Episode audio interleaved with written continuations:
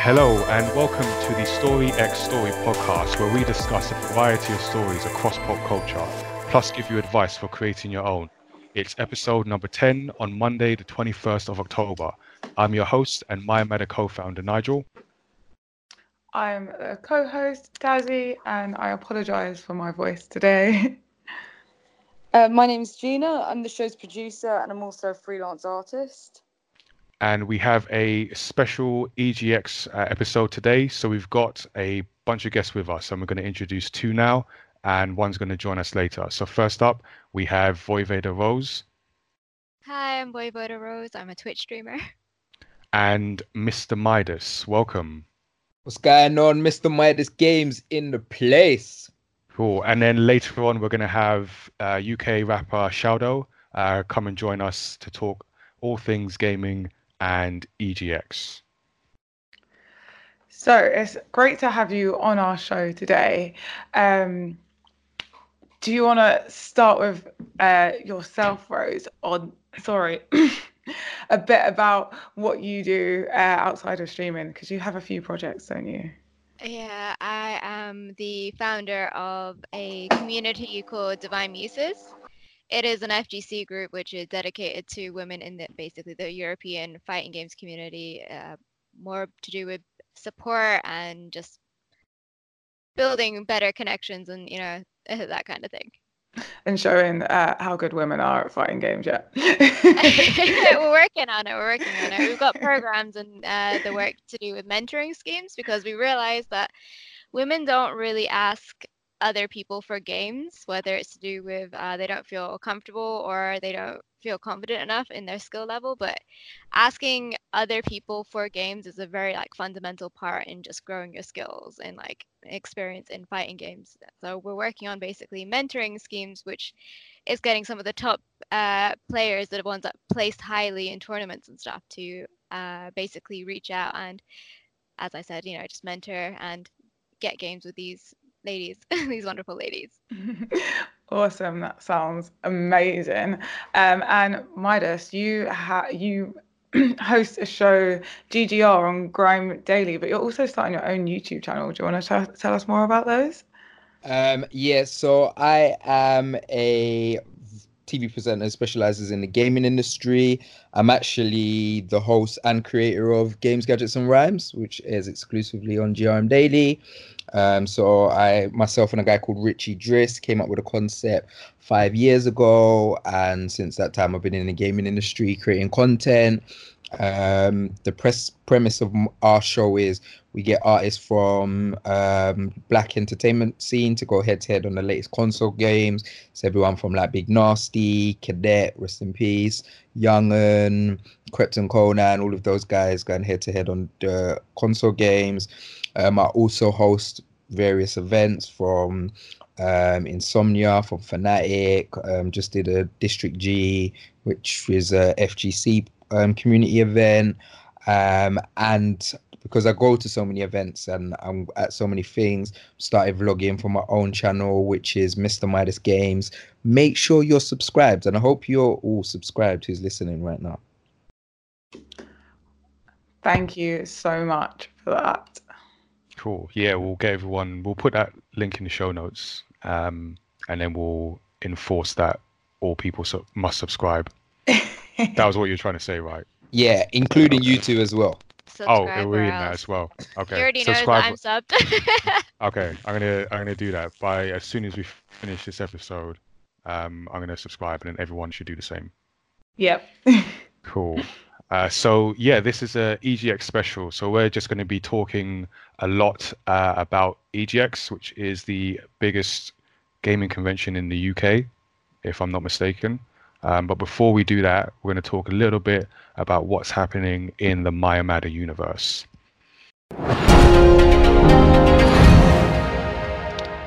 and actually the Mayamada universe was at EGX, so um, all things come back to EGX. But uh, so I ended up spending uh, all four days at EGX, uh, but specifically on Saturday, I did a talk on the career stage where I just talked about the gamepad journey, um, sort of how we built up the event, where we're going, and try to give some tips to people looking to essentially create their own job in the gaming industry, whether it's event or something else. So uh, that went pretty well. Um, I think we'll touch a bit more about that when we go into the wider EGX talk.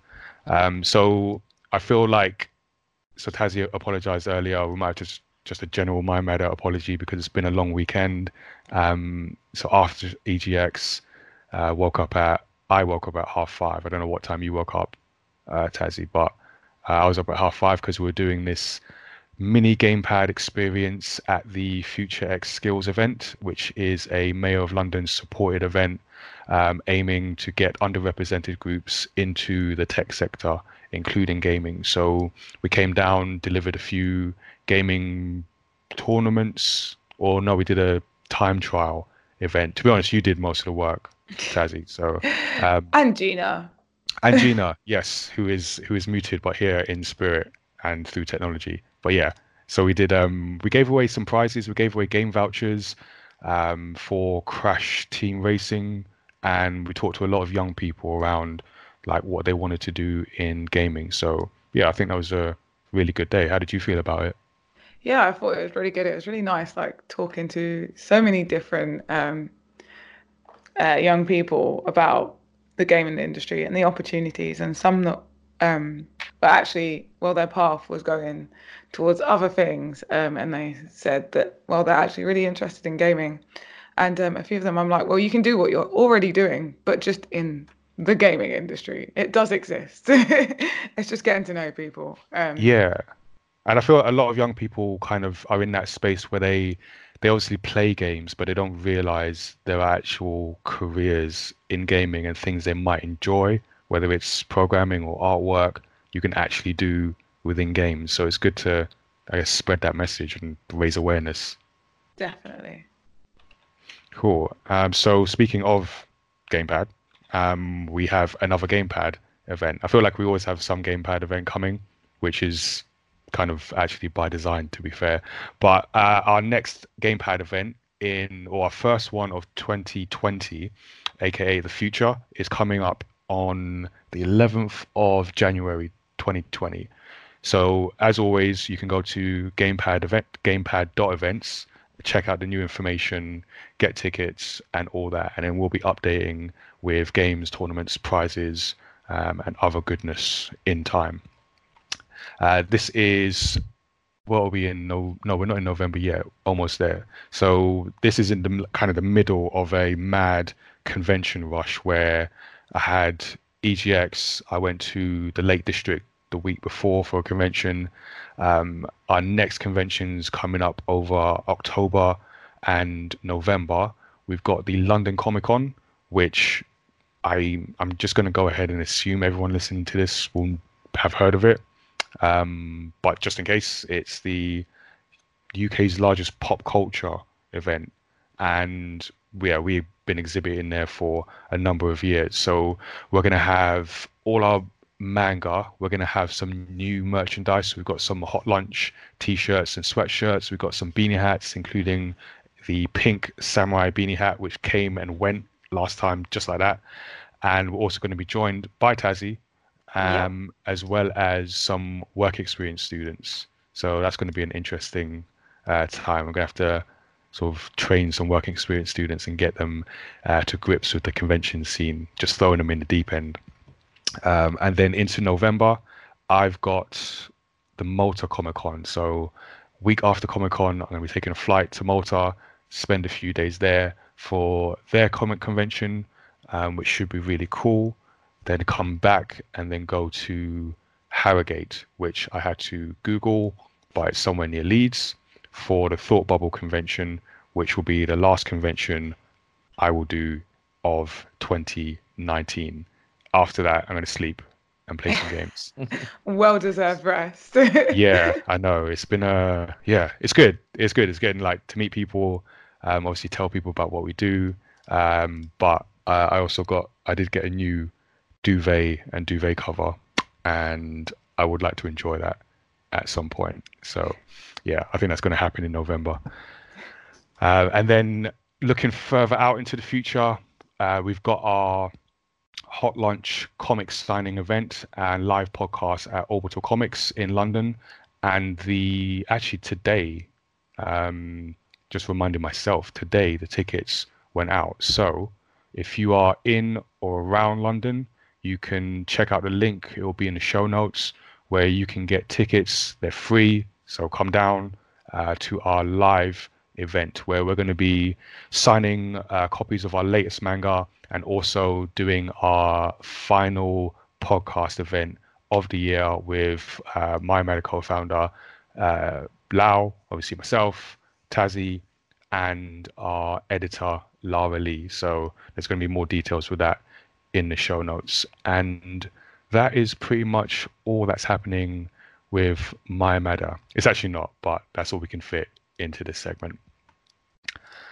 Uh, so, our main topic today is going to be all about EGX. Uh, before we get into this, I'm going to do some uh, magic here and I'm going to say hello to Shay Thompson, who is a surprise guest. Let's see what how this works. Hello. Hello. There you go. All right. So, quick uh, programming note. Uh, Mhm. We were going to split into two, um, but Shay couldn't stick around for the second half. So we've completely gone on the fly. Don't know what's happening from this point, but Shay's going to join us for as long as she can to give us her thoughts on EGX. Amazing. How are you doing, Shay? Good. Yeah, good. Just very busy, which is standard fare for me, really. Yeah, busy is good. Busy is good sometimes. Yeah, sleep is also good. Yeah, I have Yeah. taken a lot of naps today, which helped in between Okay. work. So Like power naps. yeah. Cool. I'm very jealous. Yeah, I feel like I need to learn the arts of the power nap. yeah, it gets to like three o'clock. I'm like, all right, let's go for a quick siesta and then come back and carry on working. Hmm. Okay. All right. So uh, is everyone else here? I haven't like magically kicked off everyone else. Is everyone Still ready? here. Still here. Yeah. All right. Yeah. You're all ready to talk EGX. Yes. Yes. Cool. So, uh, over the past four days, from what was it? The I think it was the 17th. So from the 17th Thursday. Mm. to the 20th of October. EGX, as I mentioned, the largest video video game convention, takes place for the first, well, not the first time, but back in London after a number of years, and for the first time at the London Excel Centre. So before we get into these uh, these deep topics um, all around gaming, just let me get everyone's quick take how you felt the show was for you, starting with Shay, since you were the last in, first up. Um, I thought it was pretty good. I I'd never been to an EGX before. I went to Rezzed uh, in April, uh, so yeah, never went to EGX because it, it had been in Birmingham like my all of my adult life. Um, but it was good. I think there were a really nice wide range of games. Um, as usual, you know, it being an expo with like teenagers and gamers, it smelled very bad. But I feel like that's to be expected. Um, but yeah, no, I, I thought it was a pretty solid event. Like they had a lot going on aside from just like video games. You know, there were a lot of talks and a lot of panels and workshops and stuff. And it is really nice to see a wide range and not just video games. Because yeah, like some of these gamers are dumb. They need to be taught stuff. So yeah, like I said, it's nice to have um, a mixture of things available. Okay. Uh, Rose, how about you? How did you find the event? I thought EGX was it was freaking awesome. I spent a lot of my time around the fight zone, to be fair. So at that point, I was just there watching uh, the Capcom Pro Tour and just enjoying the commentators and the craziness, and basically just. I think for me, although I love the games that are at these events, I am more about the people. the people, are people, cool. Yeah. Oh, nice. Did you get involved in any fights, gaming or otherwise? Uh, no, I'm mostly an FGC photographer, so like I do the esports photography thing, and Cool. so that's what I was there for. Okay. All right. Um, Midas, how did you find it? I loved it, man. Um, firstly, I got to play Final Fantasy VII Remake, which I- we will be I talking did see how more excited about were. later. I saw in person how excited you were about that game. Bam, it's a madness. Uh, well, I I love EGX. I've literally gone to every EGX from the lot like the last time when it was in Earls Court. Oh yeah. So it's always been um, a huge experience and part of my life as a gamer, even before I worked in the gaming industry. So yeah, I love it. It's it's it's there's nothing else like it in the UK and and it's got a it's got a great mix of three things, which um, obviously both Shay and Rose mentioned, which is one is the people like so much amazing people down there. Two is the knowledge factor, everything from like BAFTA Games being down there, all of the universities being down there, all of the talks, and then the most important factor for myself is the games, like being able to play um so much things and just seeing just seeing um all of these games really in a big and glamorous way like we're here love us so yeah as you can tell i love it Yeah, that definitely came through.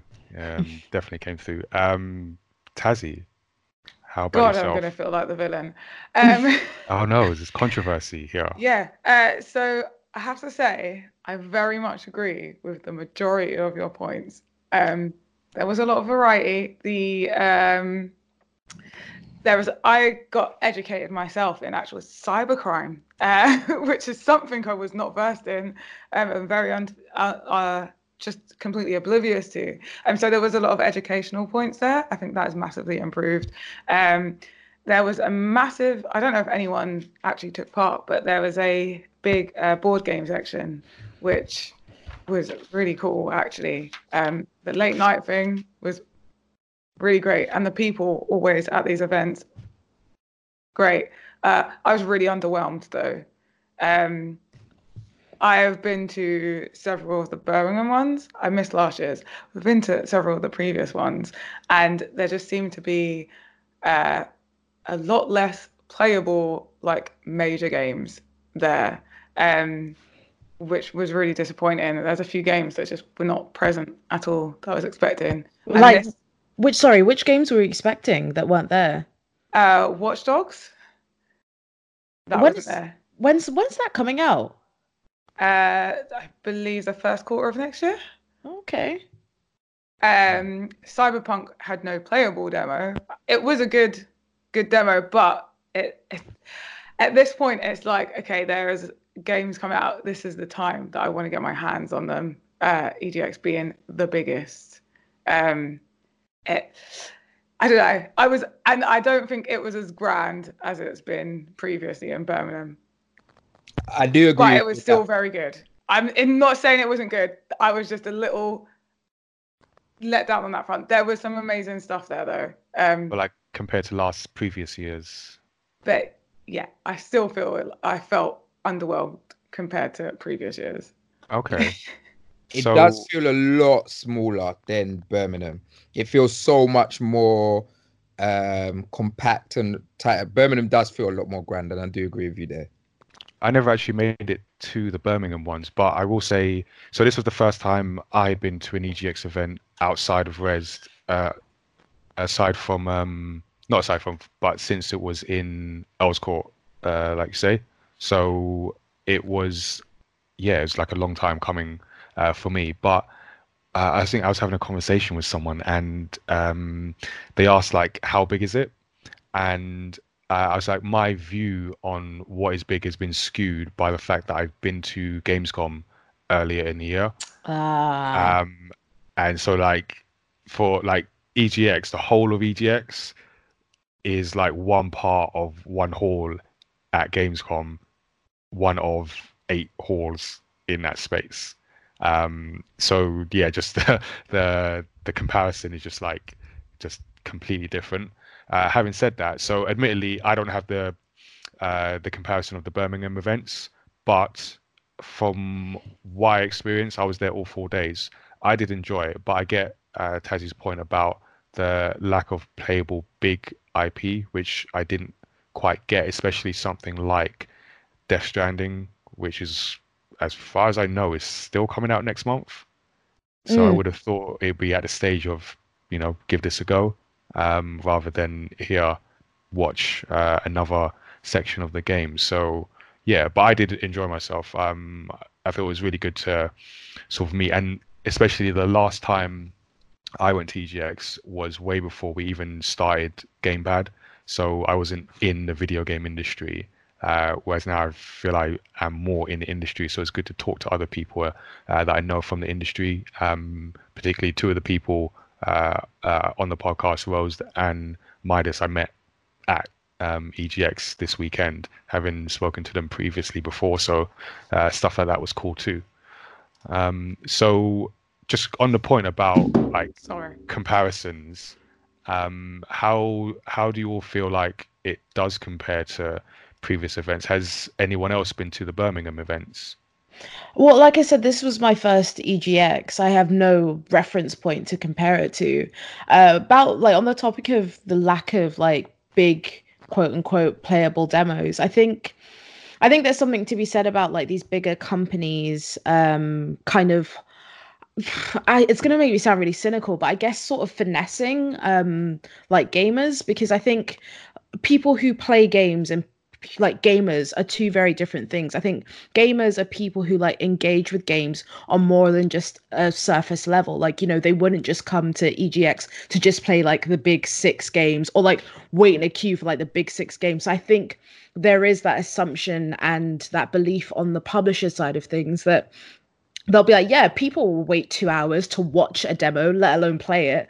I think if you are going to go to a big like conference or expo like this like you should and, and do call yourself a gamer i think you should go out and engage with all of the games available there you know there were like 300 games at egx this year that's not to be Yeah. taken lightly that's a I- lot of frigging games Mm, I get that because I I attend EGX Rezzed as well. A lot of the games were the indie games, and that's what EGX Rezzed is for. Um, but and this being the one that's supposed to be for like those bigger IPs, it's it's just a bit disappointing because this is like the last sort of hands-on chance with those games. Um, and there's a lot of sh- a lot of shows um, that uh, you can watch like the live stream for um, to get the the panels and things. I totally like get what you mean, but for just personally for me, it's like oh i don't know wanna, about i want to feel know. the game game as well. I've I've read, I've watched. I need my chance to to feel what it's like to to play it.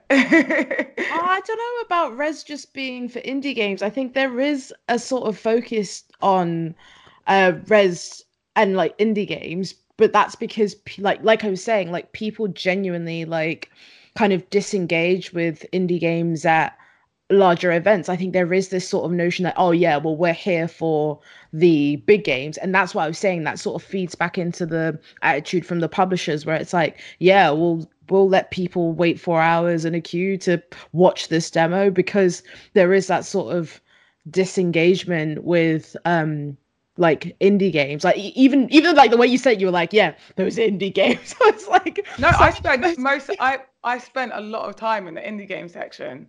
That, Mm.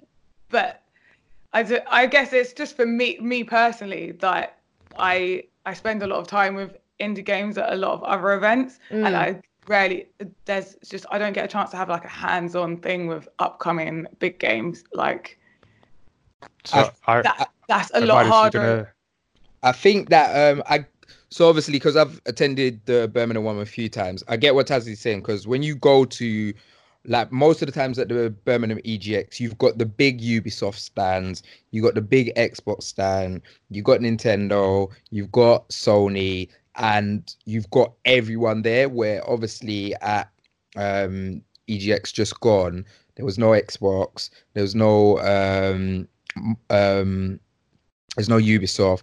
But then also, there's not that much coming out that wasn't there. Um, for example, like Last of Us 2, I know Sony weren't gonna let that out. Um, I kind of agree with Shay in terms of finessing because I believe the reason why I believe that um, Death Stranding wasn't playable because I just don't think people are gonna get understand it. Because even I watched the demo and the demo actually put me off the game. Yeah, I had I was kind of interested in before, and watching the demo made me not even want to play it now. Oh, So wow. I don't think a game like that really demos well. And I think with Ubisoft, like Watch Dogs is the only two things. So yeah, I don't feel like there's that because I don't think there's that much really coming out next year that Mm. wasn't there. Um, so I think it's almost timing as well because at the end of the day, if there was loads of games that were were were dropping for everyone to be excited about next year, um, and I think it's just really about the time because we're coming to the end of a console generation. Mm. That's true. There's a Uh, lot of people I'd holding like back. to also Rose, say that what I do you have think to say? with uh, Ubisoft, especially last year, they actually had a uh, what is it? The next Assassin's Creed game coming out the month after. That was a thing. So in October they had the next Assassin's Creed installment when they had EGX in the NEC in September. They have to think about it like I think in uh, terms of how Ubisoft and Ubisoft functions, especially because we're considering whether what Watch Dogs should have been there. They only think until like the end of the year, practically. Mm. Yeah. Uh, Not not games that are going to turn up in the you know the first quarterly of the year. Yeah, I totally get that. I mean, I did mention at the event when I got there that um, you know, one of the reasons that that was probably one of the biggest reasons why.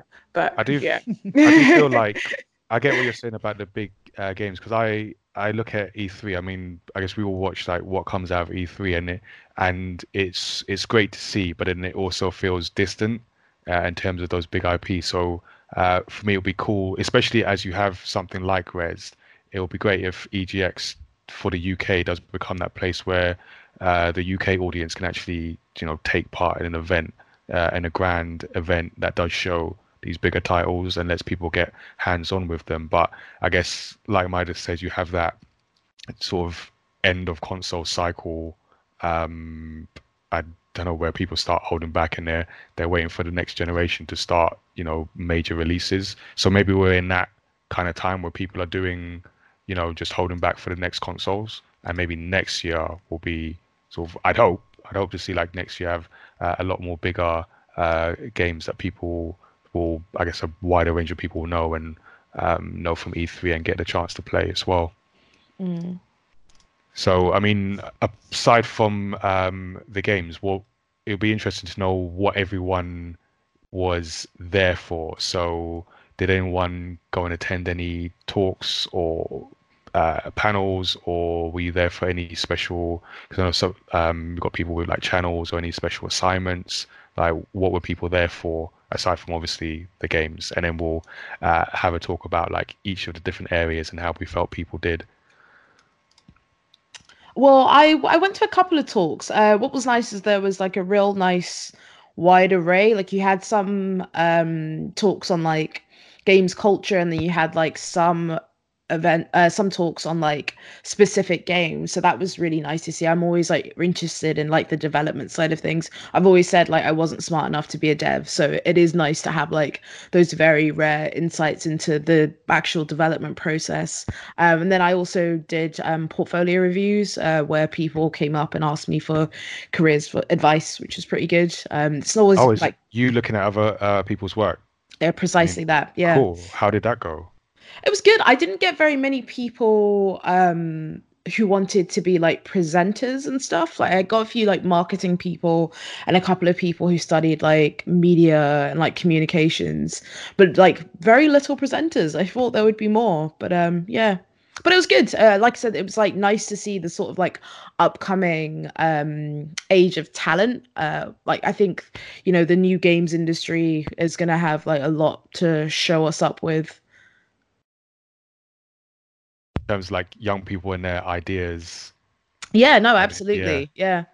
Yeah, I do find that like from doing workshops where once you give uh, younger people like space to sort of let their imaginations go, some of the ideas they come up with just like Mm. I would just not have thought of that. And if you'd have given me all the time in the world, I just wouldn't have thought of that. So it's good to get like that kind of space where people can sort of, I guess, yeah, find their path and let their ideas uh, shine.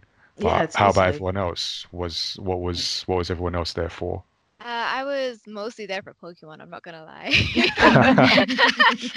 so I think aside you and a from few other people. Yeah, aside from others. being there uh, to help uh, my friend record content for her YouTube channel, I was also mostly there for Pokemon, you know, as well as the Capcom Pro Tour. But you know, it just mostly Pokemon. Just really Pokemon Okay, oriented. Marcus.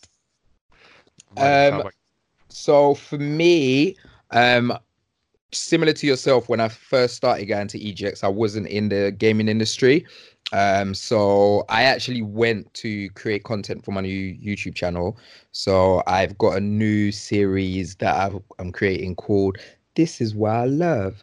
This is what I love, where I talk about a game, a franchise, an experience, why I love it, and because I love EGX, um, I just went to basically talk about um, why I love EGX. So I filmed all day Friday and most of Thursday.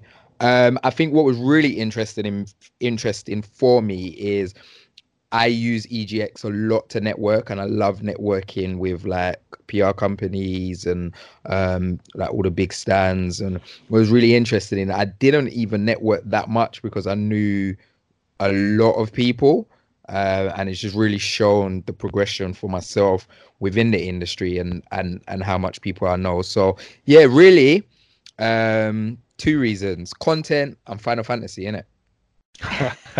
Straight. Gotta be a game Okay, attached to it. we're- 100%. we're definitely going to talk about Final Fantasy and get into that uh, in a moment. But yeah, it's interesting you say about the the networking. So that's something I sort of, I guess, didn't realize. Well, no, I, I did know. I just I saw uh, the power of that at an event like this, where there was a moment where I was. I think I came in on uh, Thursday because I had a, a meeting. So I came specifically to talk to someone. Then after that meeting finished, I was just standing around and then I met someone I'd um, worked with before who also has a podcast. Uh, I then ran into Midas uh, for the first time. I then saw Rose, uh, son, and it was just a constant like, oh, I know you. Oh, I know you too. that kind of like as as you go through the event, it's just like meeting people. So everyone who is in the gaming industry was there. And then as I was talking to uh, the guy I used to uh, work with, then uh, Julia Hardy uh, came over because she knew someone. It's like, oh wait, you're Julia Hardy. Okay, all right, nice to meet you. Um, so yeah, you like, had the super spot. I don't know how you did it, but you had the super spot. Do you know what it was? I think because there was like a, a really big like waste uh, bin. People must have looked at that spot and just written it off. But obviously, I saw something. I saw the potential in, in in that spot, and I was like, you know what? There's there's a bin there. I don't care. I'm just gonna stand here and wait for people to come to me, and it worked. So yeah, some life did. some life advice there. Um, Oscar the Grouch is onto something. um, so, uh, so yeah, no, that was, and for me, I, it's funny because I only planned to come two days, Saturday and Sunday, uh, and then sort of timings and things uh, got moved around. So I ended up coming on Thursday for um, for the meeting and just to scout around, uh, and then for on Friday um, to come for a talk, which I actually ended up missing, um, but also got to speak more with with Rose. And then Saturday I did uh, my talk uh, on the stage, which uh, I think went um, went well. So people seemed to uh, enjoy it. I did have a moment where because I sent them all the information about the talk, and when I got there and they had the schedule, there was just my name and Mayamada, and I'm I'm certainly not at a stage where just my name alone will draw a crowd. So I had a sort of moment of panic, like, is anyone going to come if they have no idea what it is? So I quickly uh, messaged the the person who booked me in, and uh, the next day I came, and it was like the the title of the talk was written in Sharpie. Um, I was like, I've I've arrived at some level. My my name's there. Talk. It's written in Sharpie, but it's there. So It's there. take- It's there. It's At there. least people Done the job. Yeah. exactly. Exactly. So um uh so yeah, that was my kind of EGX experience. So um Tazzy, what were you there for, and how did you find it? Uh, so I was there because I hate to miss out on gaming events in the UK, especially ones that are so close.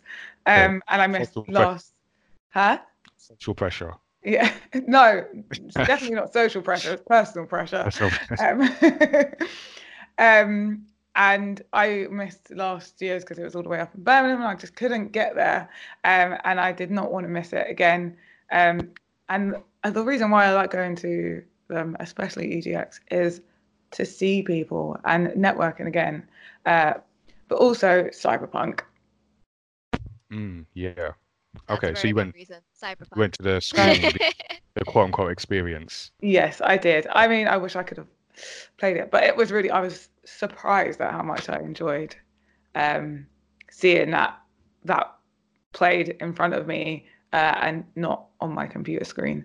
Um, but yeah, it was good. I did also go for some panels. So I was there. Um, originally, I was only meant to be there for uh, two days. Uh, ended up being there for all four, um, as I was on the cosplay stage on Friday, uh, which came with the perk of getting a four-day ticket instead of a just the two days. Um, so it meant I had so much time.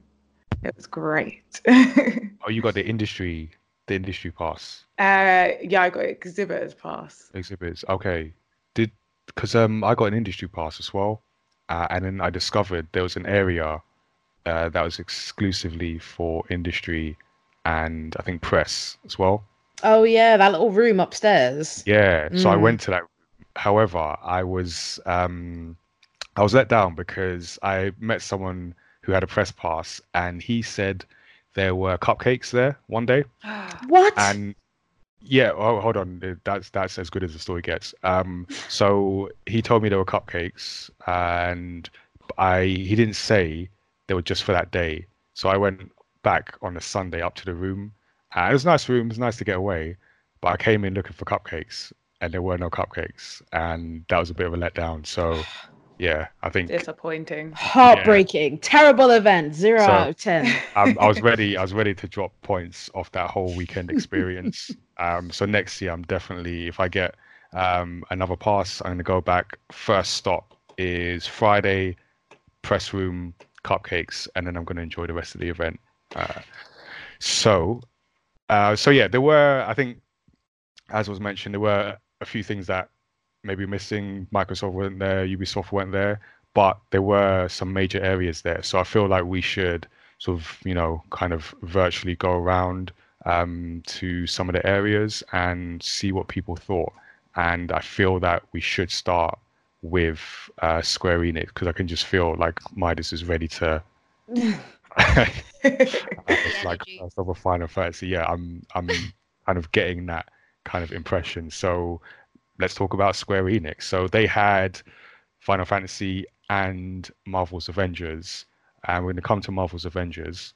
Let's talk about Final Fantasy and let's open it up to Midas. How did you feel? Oh my god. Fam. Alright, so let me break it down. So I'm I'm a huge gamer, um, but I'm a big JRPG guy. So on my show on GRM, most of the games we play are competitive games. So it's the CODs, the Street Fighters, the FIFA, um, Tekken's, all of those games. And um, I play those games as well, but my, me as a gamer, I like to be lost in a world and lost in a story. So, like, my favorite franchises are um, Final Fantasy, Legend of Zelda, The Last of Us, Uncharted. I like those really story-based games, but um, like, I wear the badge of honor as a gamer. Like, I, I consider myself a gamer. I'm so much into games, so much. Even before I worked in the gaming industry, like, I, I'd watch all the podcasts. Um, always on YouTube, like just in Reddit, just really seeing what's happening. But the game that made me that way was Final Fantasy VII. But the funny thing is, when I got Final Fantasy VII, I'll never forget this. I saw the artwork of the battle system, and I thought that's what the game was going to look like. So I was like, wow, this game looks sick." And then when I got it and I saw the sprites, I was like, "What is this?" What is this? But I just fell in love with it, fell in love with it. And Cloud's like one of my favorite, um, Cloud Strife's like one of my favorite characters ever. When that release happened in in on E3 and I saw him walking and I saw the Buster Sword, I was shaking. I was like, oh my god, it can't be, it can't be, it can't be. So to actually get my hands on that demo, I played it three times by the way. Um, to get my hands on that, that. demo three times wa- it was just it was just incredible like it looks amazing it plays amazing and i never ever in my life thought final fantasy 7 could look like that um So i'll stop so i'll good. stop now which was good. I'm very moved, I have to say. Yeah. No, I can I actually have follow. emotion. Yeah, I have follow up questions. Like, what exactly about like the battle system and about like the visuals and like the mechanics did you like? So obviously, it's no longer turn based. Mhm. Um, and I feel like they've used the, a similar battle system from Final Fantasy 15, but it feels so much more refined. One Mhm. thing that really annoyed me in Final Fantasy 15 is sometimes when you've got a lot of enemies on screen, like you're like kind of jumping in between, and it didn't work very well. So the um, it was just really simple like and, and i know that sounds dumb but it was just really simple. Like you had one button for attack you had a second button um which will give you options to get your um get up your magic which allowed it to go into that almost turn-based style. And then you had like a trigger button if you needed to use other attacks um, and then to switch between your two characters you just use um, left and right. So it was like so basic. And one of the hardest things for for ev- ever is playing a game for like two seconds and understanding the battle system straight away. That's why tutorials are usually so boring in games. And not even just because i'm an rpg guy i felt like after playing it for two seconds i knew what i, I was doing. So it was just really simple so that was the battle system what was the other question you said No, it was more. Yeah, it was just actually asking why you liked it so much. So Yeah, it I was- think, I think that covers it. Yeah. do you know what it is as well? Like, I really liked it, but at the same time, I was scared. Like, this is one of the greatest games I've ever played in my life. Um, so for them to actually remake it from scratch, if I went there and it was bad, like I would have been heartbroken. I might not even have been on this podcast right Oh, now. it's just too much. Would've Just been at home, um, Yeah. under a duvet, crying, his Sick. eyes out. He's all just, I don't want to talk to anyone. Yeah, Like mate. at Haagen or That's Ben and saying. Jerry's. So, like, I There was a lot this riding on that.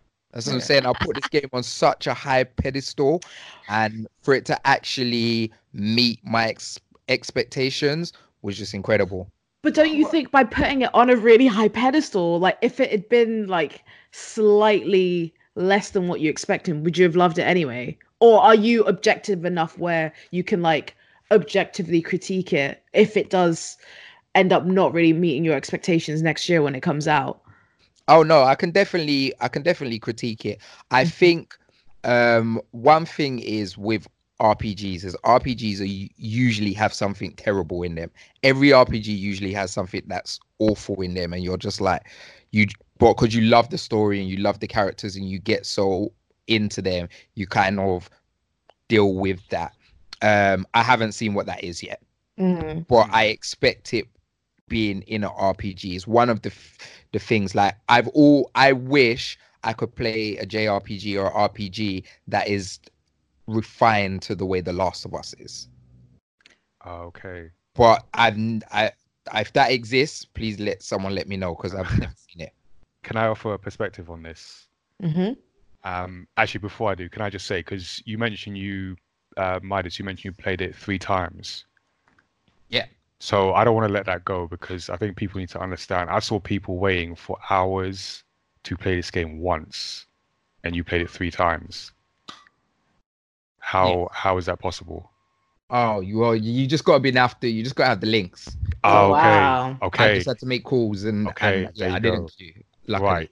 Let me just make a note of that. Have the link. Cool. Um, no, because you know Word what? So, that's, um, you you have to finesse the experience, my G. that's what I need to do next year. I need to work Yeah. on that. So You I I did get to play it. Experience. Basically, what Midas is going to do next year is he's going to start running like networking sessions and he's just going to be like, this is how you Oh. do it, guys. Follow me around from booth to booth. This is what we're doing today. just follow my lead. So I actually I used the app um because I was um so I was going to line up with actually with a really big Final Fantasy fan. So I'm going to come back to that in a second. But um so we were going to line up and we were then told by someone there that you can use the uh, Experience PlayStation app uh, to book. But even then, so it tells you to get ready at this time. It's two o'clock, uh, and that all the slots will be open. So we were ready at two o'clock. Moment it struck two, all slots done, nothing on that day straight away. We had to wait till the next day, first thing in the morning, at nine o'clock to get our uh, our slot for eleven. So I just I just want people to understand that whatever networking skills, whatever pool you've got to play it three times, just just so people know. Magic. To my perspective, uh, So I'm going to say something that might get me uh, kicked off my own show. is um, I've not played Final Fantasy VII or many of the Final Fantasy games. Ah, it was nice Nigel, talking I'm very, I'm So- very here with you. So I- I'll see you later, yeah? I'm very So- here with you, Nigel. I was just- literally going to say that, uh, Midas, I think uh, Square Enix should pay you some commission because I'm, I might, They're invested. might now buy, uh, might So- actually buy this game because of your passion that has, has sold it to me. But I Um, will say, so I've I've not uh, so I've not played seven, but I, I played it with a very very big Final Fantasy fan, and uh, I don't want to misquote her, but I feel she's completed. So Final Fantasy nine is a favorite, and that she's completed it uh, more times than a single hand, uh, uh, fingers on a hand. I can't remember ex- the exact number, but a lot of times. So we had completely, we are coming from completely different angles. So for me, uh, I'm I'm with you, Midas. I like uh, RPGs and games with good stories that you can just jump into. Uh, I like that, but I tend to come from like uh, real time um, RPG games. So Mass Effect, for example, being one of my favorite Mm. series uh, uh, trilogies. Um, I haven't played the latest one because I didn't want to uh, muddy that memory from what I hear. But We don't Um, talk about Andromeda. yeah. As far as I'm No concerned, no it one talks exist. about No. Okay, I'm- we'll. I'm sorry to to just chime in again. Y- Andromeda is the only one I played. Oh, Ooh. oh. Bye, Midas. bye. the show show's gonna end. with No one. No one. No, Um, see, that, that was a cue to kick him. That was all. I that know. was. It's just you said the magic words like to get kicked. Um, so, uh, but yeah. So I to I bring that up just to say that I just from my personal perspective, I appreciated the the real time addition uh, to that, and I really enjoyed uh, the demo. But uh, the person I was with, she had mixed feelings because for her, Final Fantasy is turn based. So Mm. addition of that um sort of real time mechanic kind of threw her off and i think she's i i i'm feel she's still processing processing that now. Um mean- but You know wants if they're gonna put to turn base in it though, right? yeah so i think she's waiting to see how that pans out and i, I feel like she'll default to that and go but i was happy with how it how it was in the demo. Um i'm yeah i'm getting it. I'm like that sold me Yeah, I played so the my first Final Fantasy game that I owned myself and played in my own time in my own space is Final Fantasy 15 because I just really find it hard with turn-based games unless you are Pokemon. Um, so anything that involves that slow pace um, tends to uh, lose my attention very quickly, especially for such big games. Like I've not finished Final Fantasy 15. I got it when it came out, but I do thoroughly enjoy it. So for me, like this will probably be. I'll probably play this. I'll probably get. It. I like it. I, well, I like what you said. I've not even watched any gameplay from it. Yeah. so i think Midas has just sold us all on, yeah, on Really final has. fantasy here is Um, my soul. I'll make you laugh. I've platinum Final Fantasy 15. oh God. Wow okay you're back on the show back in. Um, so uh, that was one of the games. Uh, the other game from Square Enix was Marvel's Avengers. So did anyone get a chance to play that? No. I attempted to queue and gave up. No, no. s- So am I the only one- am I the only one that played it? I played it twice. Twice. Have you Okay. got a link? Yeah. Is that how we get it? Did you have a link for this one as well? Yeah. Wow. Stop putting numbers to this. Just say that you played it. That's it. Can I can I just say what I had to do to uh, play this game? We had to turn up at the start of the show and run to Marvel's Avengers.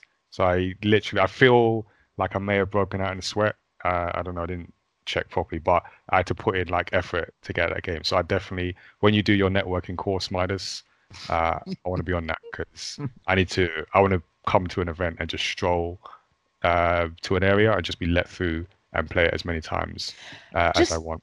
Just as a quick side note, funny enough, that was actually one of like a segment of my portfolio sessions is like how to network 101 because like so many people don't know how to bloody do it. Um, I actually have to go. I'm really sorry because like Oh I'm yeah, really enjoying this discussion as well. Really, Oh, that's cool. But I do have to bounce. Um, oh thank you for joining us. no, no, thanks for having me. Do appreciate Hopefully it. we can get you back on for like our next gaming event breakdown. Yeah. Yeah, no, I'm more than happy to jump in like whenever. Um, yeah, whenever you've got a slot and you want me in it, I'm more than happy to jump in. But I will have to see you all um sometime soon. I'm sure we'll see each other at something soon. Yeah, definitely. Yeah, do this again. Thank you. All right. Cool. All right. See ya. Soon. See ya. Cool. Uh, so we was talking about Marvel's Avengers, and I feel. Oh no. So Midas, you played it twice. Um, what did you feel about it? Um, I have mixed feelings. I liked it a lot, but I didn't love it. Okay, I kind of. I feel like I get that. So I liked it more than I thought I would. Yes, Um, and and that's and I think that's why I say I like it a lot. I liked it way more than I was expecting, but there's a lot about it that's that irritates me. Anything in particular? Um, so for me, do you know how I describe this game? It's Batman and Uncharted in a blender. Oh dear God. yeah, I mean those sound like good ingredients. They sound like wonderful ingredients. Um, I felt like some Which of the Batman fight, in particular? um, Asylum. Oh, it doesn't so matter. Chunky. I played That- it again. that- It doesn't really matter because they the fighting system, like every single every superhero fighting game is Batman. Yeah. true, true. Except for Spider Man. Spider Man. Spider Man. No, Spider Man is that's that's Batman. The only difference is only difference with the fighting mechanics and Spider Man is lighter, and with Mm. Batman it's about strength. With Spider Man, it's all about agility and and using the thing, but it's still Batman's I fighting. get that. Yeah, They- I they feel cre- that. They Okay, created that fighting mechanics and everyone uses it. Um, but the good like everyone has different strengths and different um things and and it was quite easy to go from one to another but it just felt weird like captain america felt as strong as hulk Mm. just felt weird and then black widow felt really good because she was agile and she felt really different um iron man's flying wasn't amazing i was really disappointed with that Yeah, that was I- probably my the worst bit of the demo for me. I really liked Thor, but it wasn't as good as God as God of War, and he was I doing. said this exact thing He's today. literally doing God of War moves, Yes. but not as good. It's good. So, Yes, like, I said the exact same thing. So it's like, I think it, I thought it was really fun. It was very linear, explosions. It felt like an action game, and I really, really enjoyed it. But I felt like every segment someone's done better. So the Thor segment, God of War's done it better. The agile Black Widow segment, Spider Man's done it better. The strong um, Captain American segment, Batman's done it better. So it's like yeah. it's like loads of I think if you just had one of those segments, I wouldn't have enjoyed it. I would have said it's dead. Because they kind of clamped it all together, it made it better. It was like an omelette. You know, you can chop Yeah. loads of random things together and you All put your make it work. leftover ingredients. Yeah, Yeah. that omelet's kind of nice still, but if you just had just just one just the egg and nothing else, you'd be like, this omelet's a bit dead. Do Yeah. you think that if someone wasn't quite sure what superhero game they wanted to get and they kind of wanted they they were like inclined to a couple uh whether it would be worth getting this if they were only going to get one. Um, I, I, I, yeah, I def- definitely do think so, and I think them being at EGX was really important because I feel like the Square Enix's um E3 reveal of Avengers went down very, very bad, and I don't think Mm. people were happy because people have the Avengers movie as their inkling of what the characters look like and and and what the game's meant to look like, and because this is like a standalone story and it's got nothing to do with the um, MCU universe.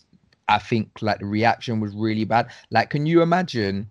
Final Fantasy is huge, but Final Fantasy and Avengers was both revealed on the same E3 conference, and no one even talked about Avengers. Yeah. I, to be honest, um, I kind of forgot that it was a thing that was happening. That's how so when I saw it, I was like, "Oh my god, yes, Avengers!" I remember getting excited that there was an Avengers game in it, uh, but I was like, "What? What was that game again?" And I was like, "There," and I was like, "I can't remember even what this game entails. Like, what, what, what happens in it." Um, I kind of had the same experience though. Like I, for the first hour that I was there, I was like, "Why is there an Avengers section?" it was a massive question mark on what's going on in here. Do I want to know? and that that to me is crazy because when when they when they announced spider-man because it was such a good trailer and such announcement people didn't stop talking about it and losing their mind. And to think that you've got an avengers game and a company as big as square and people are just not going crazy over it. And i think the good thing is i think people them giving people like 20 minutes to play the game really got people excited about it. And i think that's what they needed because i don't think i don't feel like the gamers I was talking to was excited about it prior to EGX.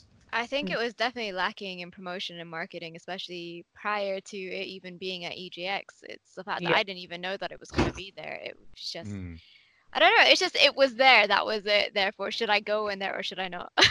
I feel like they did take a hit after E3, and I was one of those people Yeah. where I was I would have been excited for an Avengers game and then saw the Avengers game and been like, oh, okay.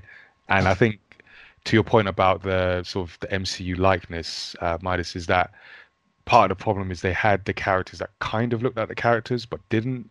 So it kind of it had that off-brand look, even though Yeah. like visually the graphics are, are fine, they're good but it just it kind of looks like Captain America, but it's not quite. Kind of looks like Tony Stark, but not quite. Whereas something like Spider-Man, uh, Peter Parker is is their version of Peter Parker. It doesn't look like Tom Holland. So there's no. I'm not trying to make that uh, comparison. There's no uncanny valley in the in the likeness, and I think that uh, threw a lot of people off. But I will say I'll agree. Basically, I'll agree with everything you said um, totally, and um, just second that it's really important that they showed it because for me, I, I'm now interested uh, in the game, even though, yeah, that I think the elements on their own might be a bit uh, weak. Like you say, every game's done it um, better, but together, you know, it, it, I think it will make for entertaining uh, experience. I feel like Avengers will be the the Jamie Foxx of uh, video games, so they'll do, you know, a lot together, but maybe everyone, you know, other people have done it better individually. Who knows? hilarious. I Uh, I feel like my my gripe. So I didn't play it because the queue was waste. I got there at like a few minutes past ten, and the queue was already like three to four hours long. And my thing is, it was the their area was uh, a Virgin Media uh, team up stand, uh, which normally is taken by Destiny, um, and It's always When- Destiny. yeah. So so this is the one that it's not been Destiny. And but Destiny always has way more stations than that. Um, so why was there less stations?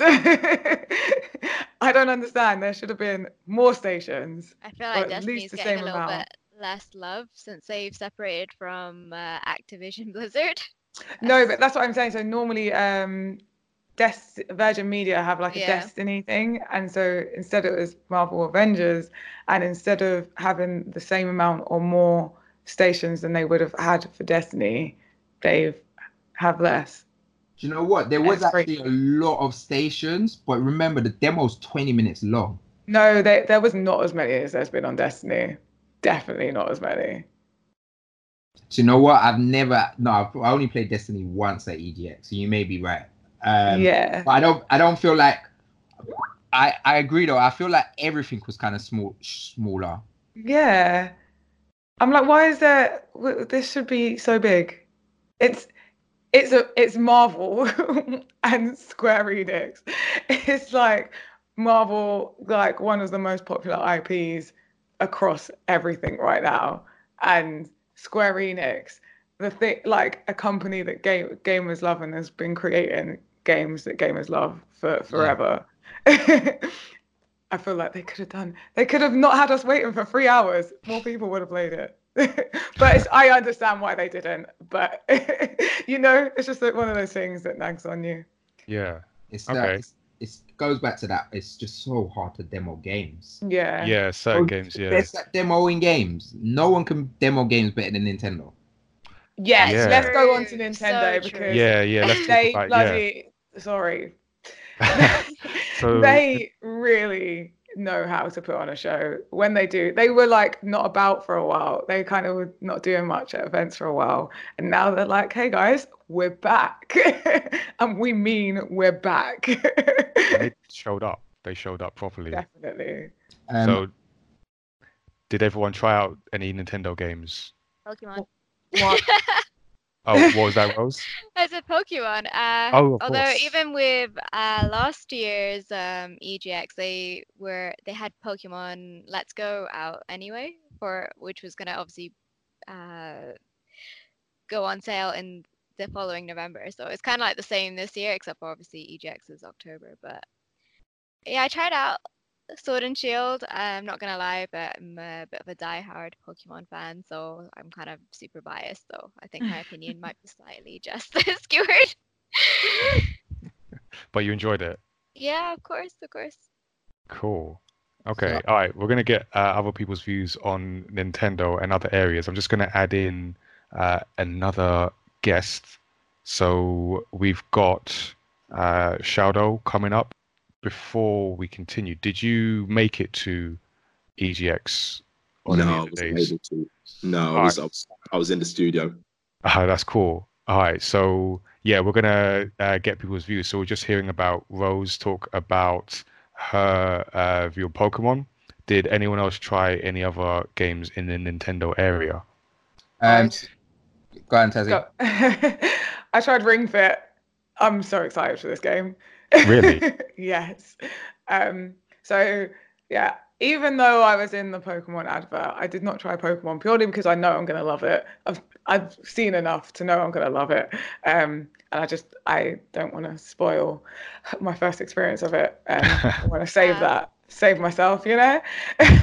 um, so Ring Fit was the Nintendo game I was super excited for. Um, I I was really into Wii Fit when that came out. Uh, me, my mum, and my sister have had plenty of competitive fitness sessions on Wii Fit, um, and the Ring Fit is a really nice uh, sort of descendant of the Wii Fit for the Switch. It's surprise. The ring itself is surprisingly uh, resistant, um, and is is a lot stronger and a lot yeah tougher than I thought it was What- going to be. And What the- actual thing? Because I saw some people trying it, but I never got a good look at the actual device. So it's like a uh, a ring, but it, it's like a res- a, a resistance thing. Uh, so like if you push it in, uh, it's pliable, but it it's not. It pushes back pretty much. Uh, and same like you can pull it, um, and it, it will give you a bit of resistance there. Um, and then there's also like a leg strap that y- goes with it as well uh, for Wow, it's a tracking whole set. Yeah. uh, an array of movements. Um, yeah, and I'm sure they'll I'm sure they'll come out with additions with it. I'm sure you'll be able to like get a weight set or something with it because it lends itself to have more and to do more with a workout with it than the Wii Fit did. Okay, interesting. Um, I'm gonna have to, because you know what, Nintendo always come up with just weird peripherals, but for the most part, they make them work. So I, I I'm just gonna have to try this uh, and and see what it's about.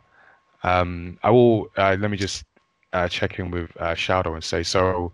Um, joined by Shaodow, who is a uh, UK rapper and fellow manga creator. Um, yeah, thanks to you guys. Yeah, no problem. Thanks for joining us. So, one of the things I wanted to mention when we come to the Nintendo area is just what people's views are on the Nintendo Switch, sort of two years on. Um, Shaodow, I'll start with you, like, because I'm pretty sure you've got a Switch. Yeah, oh, definitely. No, I Yeah. flipping love. Uh, it's it's perfect for going on tour as well. Uh, I was recently opening for Tech N9ne on tour, and believe I took my Switch with my DJ and whooped him on Super Smash Bros. Cool. constantly. Uh, And- so yeah, the Switch is it's it's perfect for leaving the house. It's a great console in the house, but it's even better once you leave the house. Even better. So, like, with the, I guess they released the Switch Lite, which is the Switch that doesn't switch. But yeah, I feel they must have done that because they're they're seeing that more and more people, or maybe the majority of people, are using it in handheld mode. Yeah, I guess so. It, it that that one's not for me. I like the ability to put it onto the TV and play it on big screen mode as well. Yeah, And I, I just feel the, the the full Switch has better capabilities. It's just a better console overall. The the Switch Lite is effectively a, a, a very overpowered Game Boy for me. yes, yeah. I mean, you know, some would say it's not a bad thing, but I get that. So, I mean, are there any games in particular that you're playing on your Switch? Oh yeah, Super Smash Bros. all day. Um, pretty much that. Yeah, Also, I, I still actually I still remember uh, when you completely destroyed me at uh, Smash Bros. Uh, at my own event uh, when we started Gamepad, and since Wait, then hold I on, do not let's play. fair, There was there was two of you against me, by the way. Let's So I was trying to I was trying to make it sound good, but that just makes it sound worse. Oh, a so one v one was a handicap, really. Yeah, it was a two v one. Wow. it was it was a disaster. I don't know what I was thinking, uh, and since then I don't play Smash Bros at my own event. So I do have to agree with the fact that I prefer the OG Switch as opposed to the Switch Lite, only because as a streamer, you can't if you can't dock it, you can't stream. Oh Yeah. my god, yes. oh, I didn't So- consider that. Yeah, if you get a Switch Lite, which uh, Sun's Bookish Games prefers the Switch Lite altogether, she's like, I love this, uh, better performance and you know battery life. Uh, that's great for her, but for me, I'm like, I'm a streamer, so I need to be able to wire up the Elgato to everything. Yeah. So without that, it's a bit of a problem. I totally see the the market for the Switch Lite though. I know a lot Yeah. of people that that need the Switch Lite uh because of how big and heavy the the Switch is for them. Uh, there's definitely a market. There are people that Yeah. will just play it handheld and do just want a handheld. So it's great that they've had added it to the Yeah. to the family, and I'm sure we'll see uh, a, m- a more powerful Switch. There's lots of rumors. Yeah, Also, um, circling back to the uh, ring, the ring fit, is it? Yeah. I have got videos of Mr. Midas going head to head with Sun's Bookish Games, doing squats and rock climbing. oh really?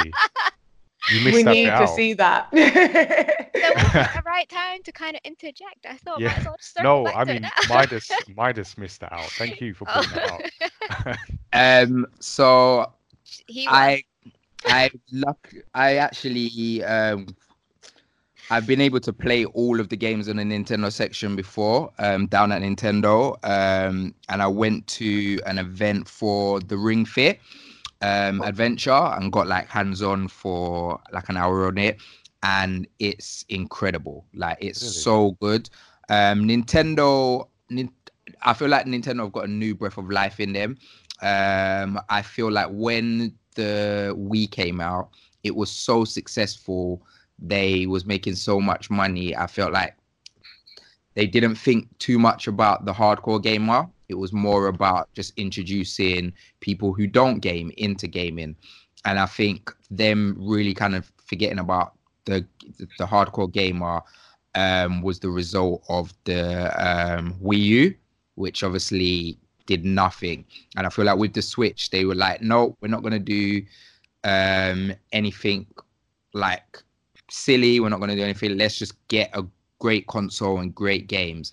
And after a couple years of having that, now you can see they're playing around with different things. And I think this is like the Wii Fit um, Wii Fit Adventure is so funny and it's really good. It's an amazing party game, and yeah, it's an amazing piece of equipment. Um, in terms of the um, Nintendo Switch Lite, that's basically a replacement for the 3DS because now Nintendo are concentrating just on the Switch um, and not putting games on 3DS and they're just putting everything on it. They need a cheaper price point. Like just um the 3DS is something like I think it sold something crazy like 75 million units um in the last couple of years so they need they need something for that cheaper price point for to make sure that they're they're, they're not forgetting that kind of thing anymore but yeah man Yeah, AK to make sure they're AK to make sure they're cleaning up and and and digging in, in everybody's pockets. yeah of course Yeah. yeah. Yeah, making yeah. sure that they yeah they're getting money from everyone I think like because when I the, don't blame the. Switch Lite was announced, I I did see a lot of backlash from gamers saying like, why would you get this? Like, but I feel it's not it's not for them. It's not for like if you're someone who has a Switch or is intending on getting a Switch, it's not for you. It's for the say like the the parent whose young kid, you know, um Won't wants that up. Nintendo, yeah, the console, but you're And- afraid of getting something that is Yeah. breakable, so you just want that kind of thing. It's for it's for that person who's who's looking at that lower price point. exactly Joy-Cons, expensive.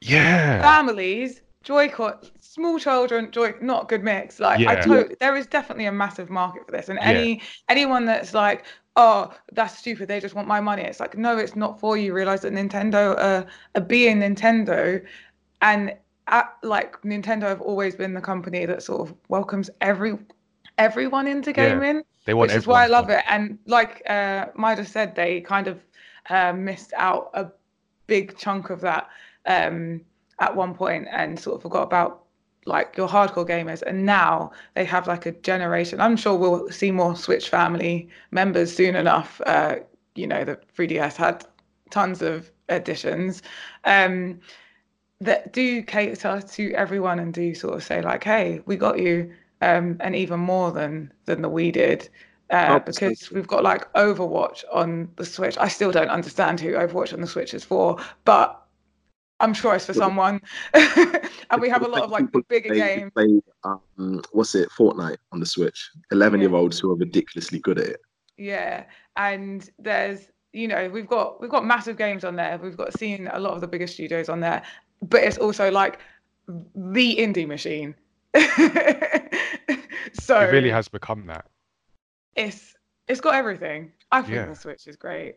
It's funny because like I've got games on my PS4 like um, Dragon Quest 11 that I've had from it release and I refuse to play it and I've literally waited for it to come out on the Switch which has come out like eight months later. Mm, just to be able to play an RPG on the go anywhere. It's- exactly. it's just like like games like obviously The Last of Us and those games that are those big action piece games. I'm always gonna play that on my PS and I'm always gonna want that.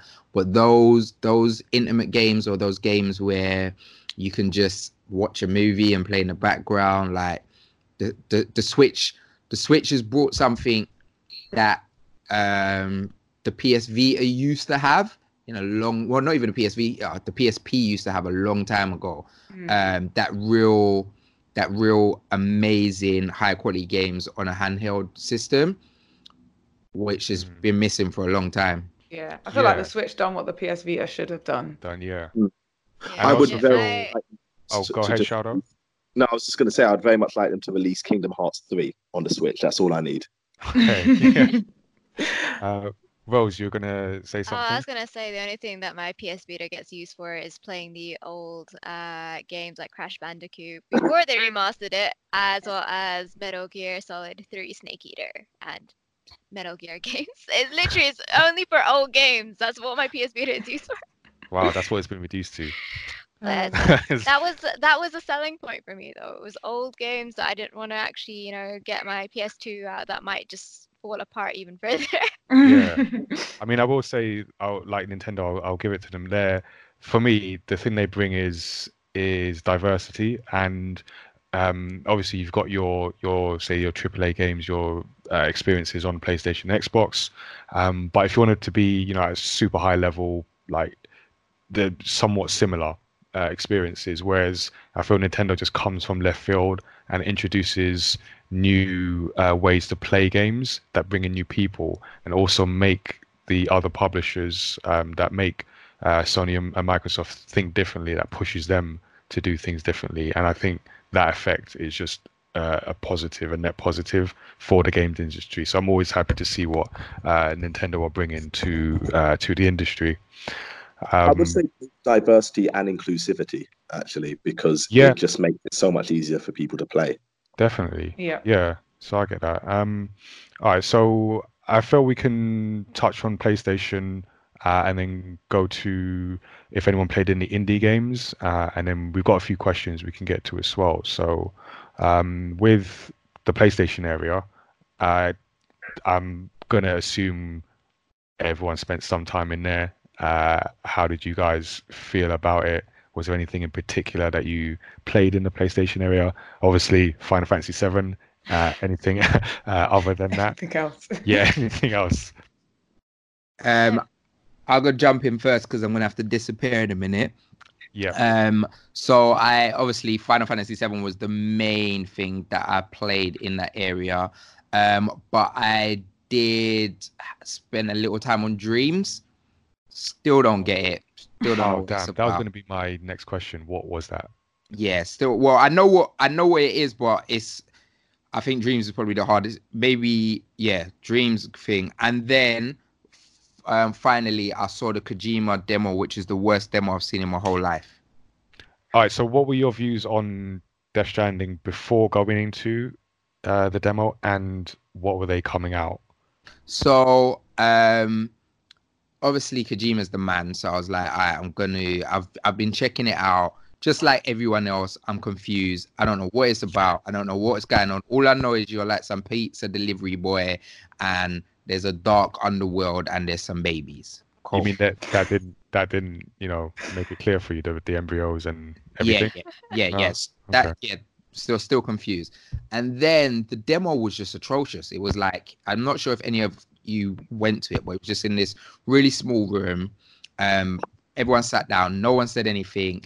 Then they just put this random clip on with people talking in Japanese. I had some guy with a big head sitting in front of me, so I couldn't even see the subtitles.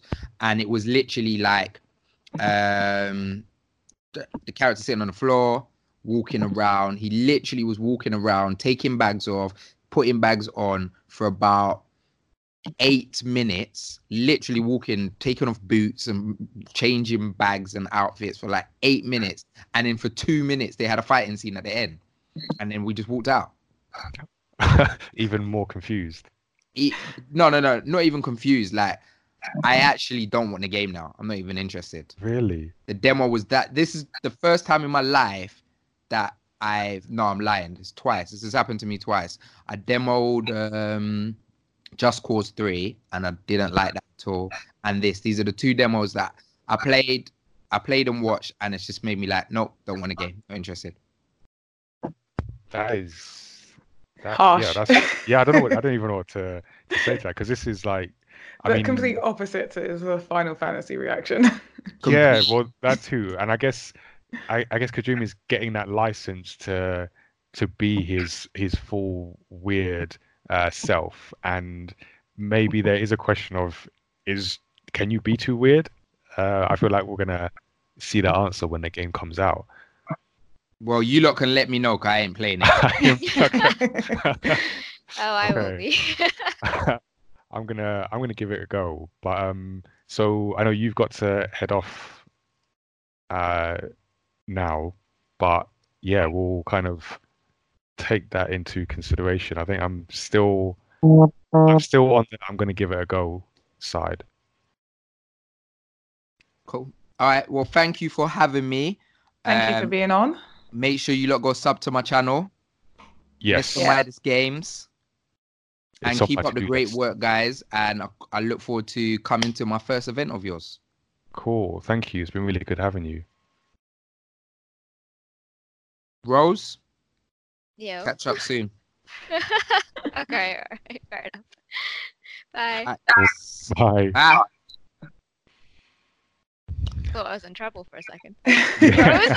like what? Am I missing something? Have I done What did I do? Um, cool. All right, so we'll uh, we'll finish up with PlayStation, and then we'll talk a bit about any indie games, and then uh, questions and then we can uh, wrap up. So I did want to mention something in the PlayStation area.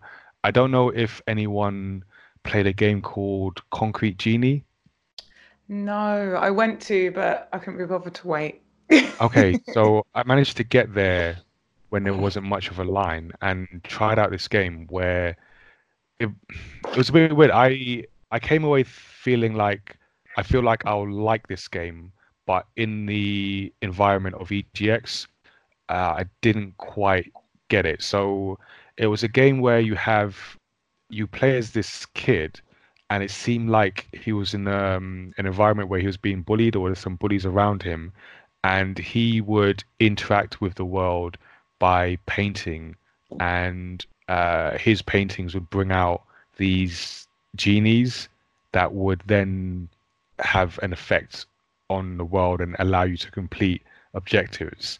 So I'm trying to do my best to describe what I was playing because I didn't quite get it, but the way it um, the way it looked like visually, it was quite impressive, and it handled uh, quite well. It reminded me a bit of um, uh, Uncharted, the way it handled as you're sort of navigating, like jumping across uh, rocks and cliff faces and and all that. But in this case, it was this kind of urban environment. So um, yeah, I just guess want to give a, a shout out to that particular game because I think that's one I'll keep an eye on and try and understand a bit more about its play style. But it seems something a bit different um, and visually interesting.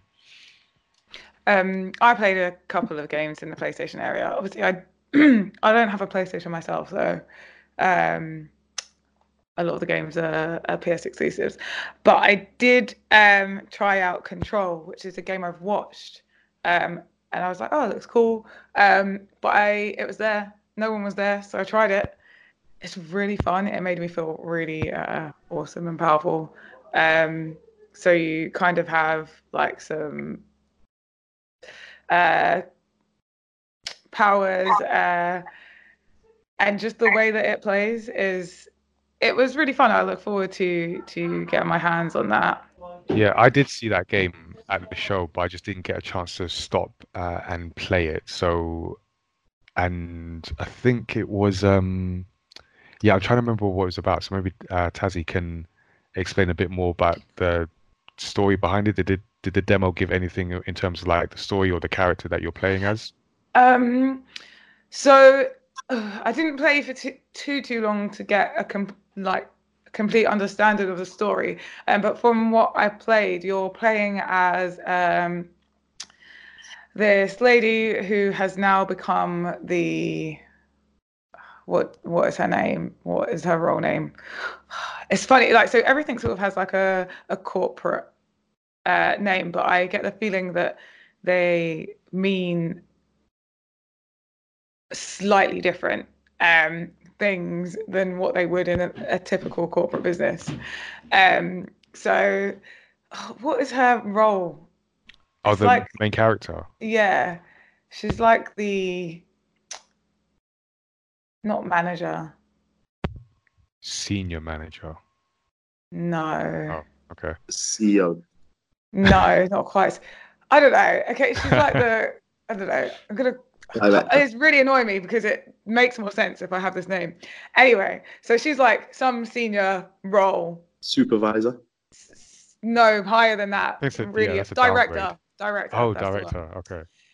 I think.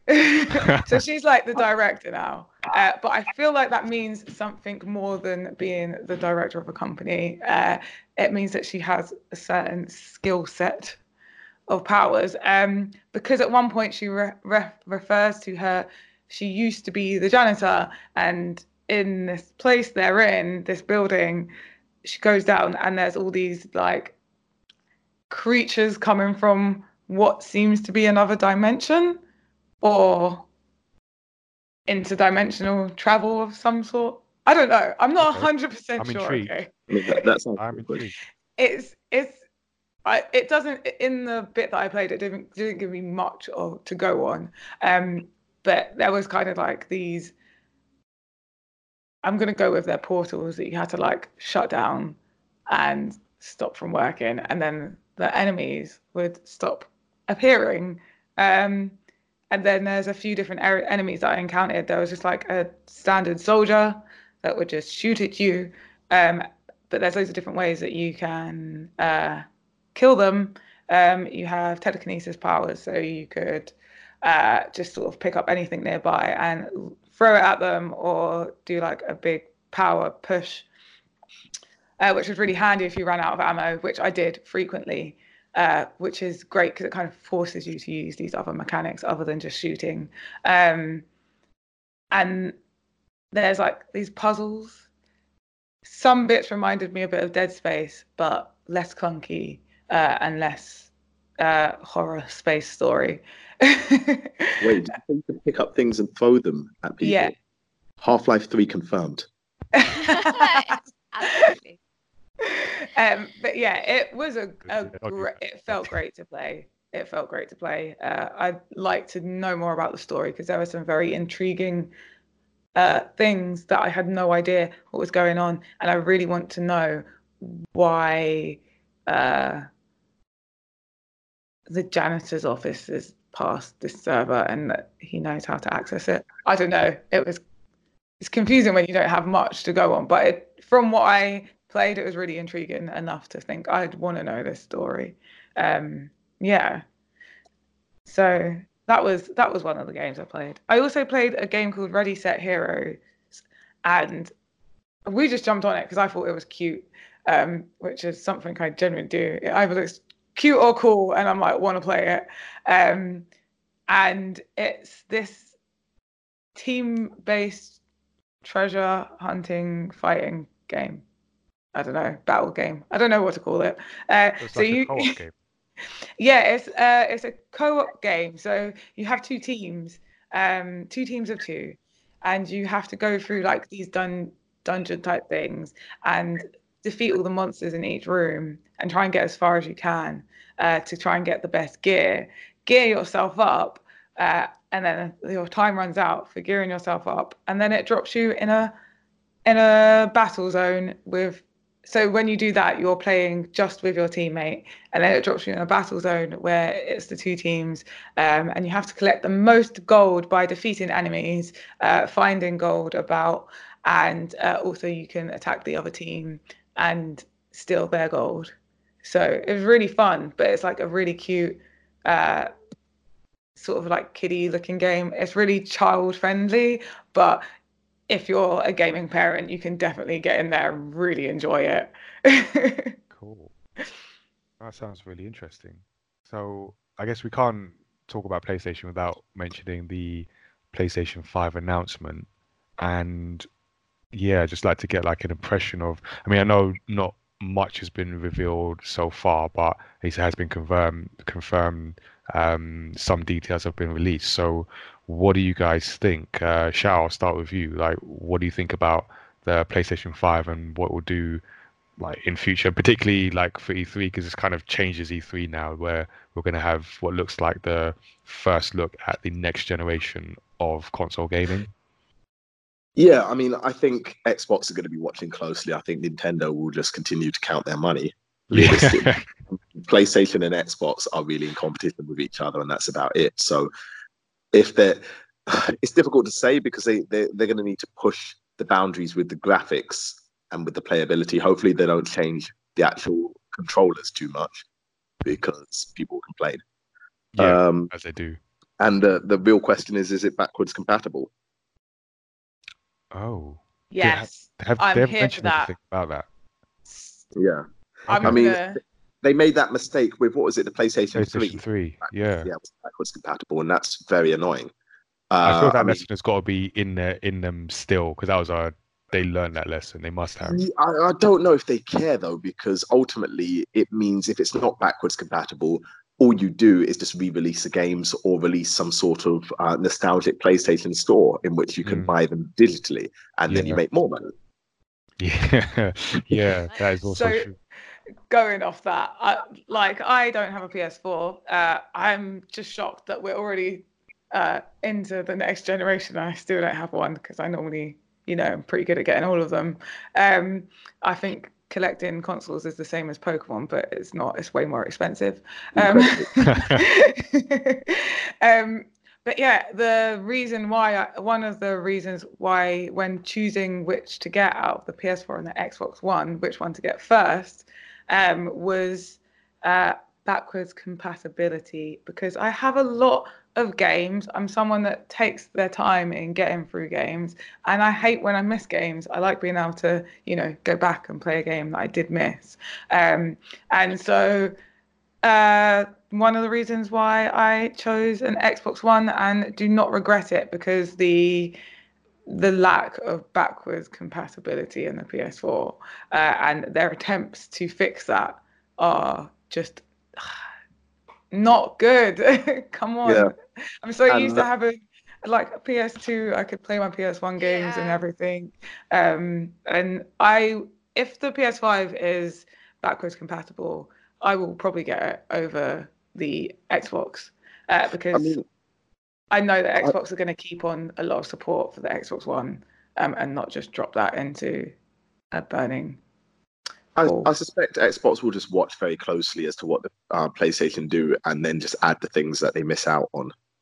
Joe, I think one of the things that, uh, while uh, lack of backwards compatibility did upset me, I can't say that I regret getting the PS4 in the first place, uh, especially with titles like God of War that were amazing.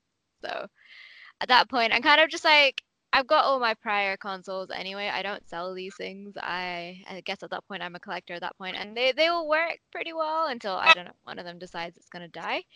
But I backwards compatibility, while it's a like you know it's a selling point for a lot of people, it isn't for me. It, most of the time, it's just about the new IPs or the new games and stuff like that, rather than the old ones. Because I've already banged out the old games, and I always had the opportunity to go back onto previous consoles to bang out those old games, which I still do.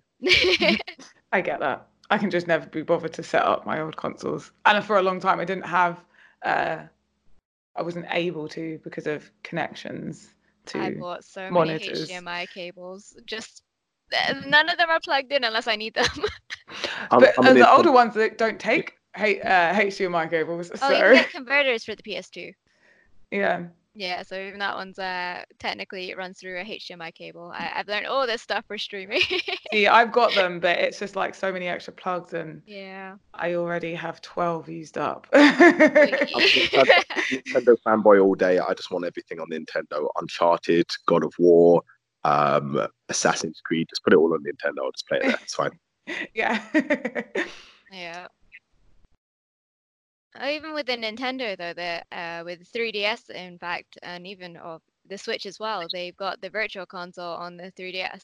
They do. They've already Right. just like rolled out something where it's like, oh, you can't use the old game cartridges or anything else like that. You have to kind of repurchase it again on the virtual console for the 3DS in Yeah. particular. That's fine. I mean, unfortunately, they haven't. I don't believe they've rolled out a lot of the 3DS games because I really love the Phoenix Wright series, and that's a that's a series Yeah. that migrated onto the 3DS, and I did not want to buy a 3DS. And then they did the Phoenix Wright meets Professor Layton, and I realized I'd need to play all the Professor Layton games as well. So I'm hoping to see that. Yeah. I It always be, forgive um, Nintendo for uh, reselling me games because I'm like, do you know what? I enjoyed them so much. You can you can have it. yeah, it's pretty much what it is. Like for uh, the 3DS, I've got Pokemon Gold, Silver, and Crystal. yes, I really want them to come out they're on the Switch.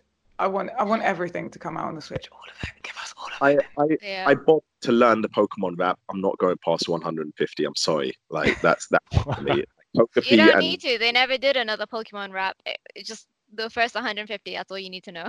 I'm not, not- I'm not down with an ice cream Pokemon and a, and a wind chime Pokemon. I'm sorry. see, That's, Uh, okay, can we talk about that, right?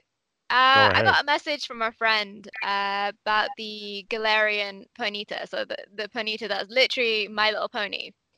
yeah. He messages me. different He's upset about My Little Pony Ponyta, right? I had to ask him, so you have a problem with that, but not the fact that we have an ice cream cone as a Pokemon that's uh, evolution is two scoops of ice cream. That makes me so angry. Why are you not Wait. upset about that? Went from a 99 to a Twinkle. I know. Yeah. I'm not upset about the Farfetch'd evolution. Actually, he looks cool. Sirfetch'd, Yeah. don't hate. Yeah. Stop. Stop yourself. No. Um, I'm I'm I'm upset that this Pokemon won't have every Pokemon in it. Um, but What's I gonna- completely understand why. I get you.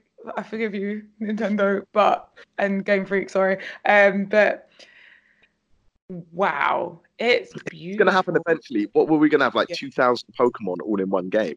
Then it's literally try to catch a That's uh, when they to catch move few over to making uh Nintendo laptops, my guy. Yeah. RPG, MMO, Um, Nintendo Yeah. laptop, I hundred don't, I percent. don't the time. Like, I just want a Gengar, and that's it. Like, I'm, You'll get your Well, Gengar. They can't get rid of the monumental Pokemon, especially when they make so much effort to give it a freaking uh, Yeah, but you still mega have to First take- evolution. ghost type, to I don't want to give away my Haunter just to get a Gengar. I want him to evolve normally. No, you have to trade him. That's it. Oh, I'm not happy. New, Okay, but the Go new like Pokemon like first. all the other Pokemon fans. Just don't be happy then. It's Oh, fine. go ahead, Just Tazzy. sit there with your Yeah, Haunter. you should be happy then about the new Pokemon because it's got the first ghost type gym. So The first Ghost type. Oh yeah, yeah, Yeah. yeah. Normally, Yeah. it's normally a, a, a haunted tower.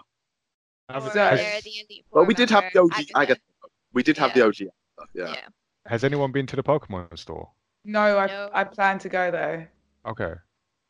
If yeah, there's was- still things there. apparently you because- got a queue really early to get into into Mm, it. I've um I have heard that there are about- people who are buying stuff and then they are selling it for higher prices online Yep. immediately. So a lot I've of scalping this. going on. A lot of Yeah, I have scalpers. I have a box of about 80 Pokemon figures that I collected from the very first um Pokemon figurines that were released. I'm holding on to it for another 10 to 15 years and then cashing it. in. Cool. That's know, a wise Then I'll buy investment. Should we move on to the uh, indie section? Yes, I was just going to say, so we can wrap up. Um, so what I wanted to do is just get people's, well, did you play any indie games? So what? And what was your favorite part of the show? So Rose, you can kick off. Did you play any indie games at EGX? Ah, not really, no. Okay, then we can skip smoothly to the next question. What was your favorite part of the show? Um, a favorite part of the show. Yeah, of EGX. Right, that whole uh, because you were there for was it two days? I think, to be honest, um, as as I kind of stated earlier, I'm a very people-oriented person. So, being a part of like the fighting game community and being in the fight zone, that's that is my favorite uh favorite place to be in that sense. Is all the energy, all the hype, that kind of thing that's going on. You know, from commentators to just you know, it's just that is that will hands down always be my favorite part of everything. Cool. Okay. Uh, Tazzy, how about you? Did you get to play any indie games and what was your favorite part of the show? I played so many indie games. So many. I always do. I love my indie games. Um, I just have to have to say a couple of the indie games I did play. Um, so I played one called Valfaris. Um, I got to take a big picture of a big gun. So if you follow my Instagram, you would have seen it, um, or my Twitter. Um, and that was really fun because it was just challenging enough, uh, but without driving me crazy and me thinking I'd never be able to get it.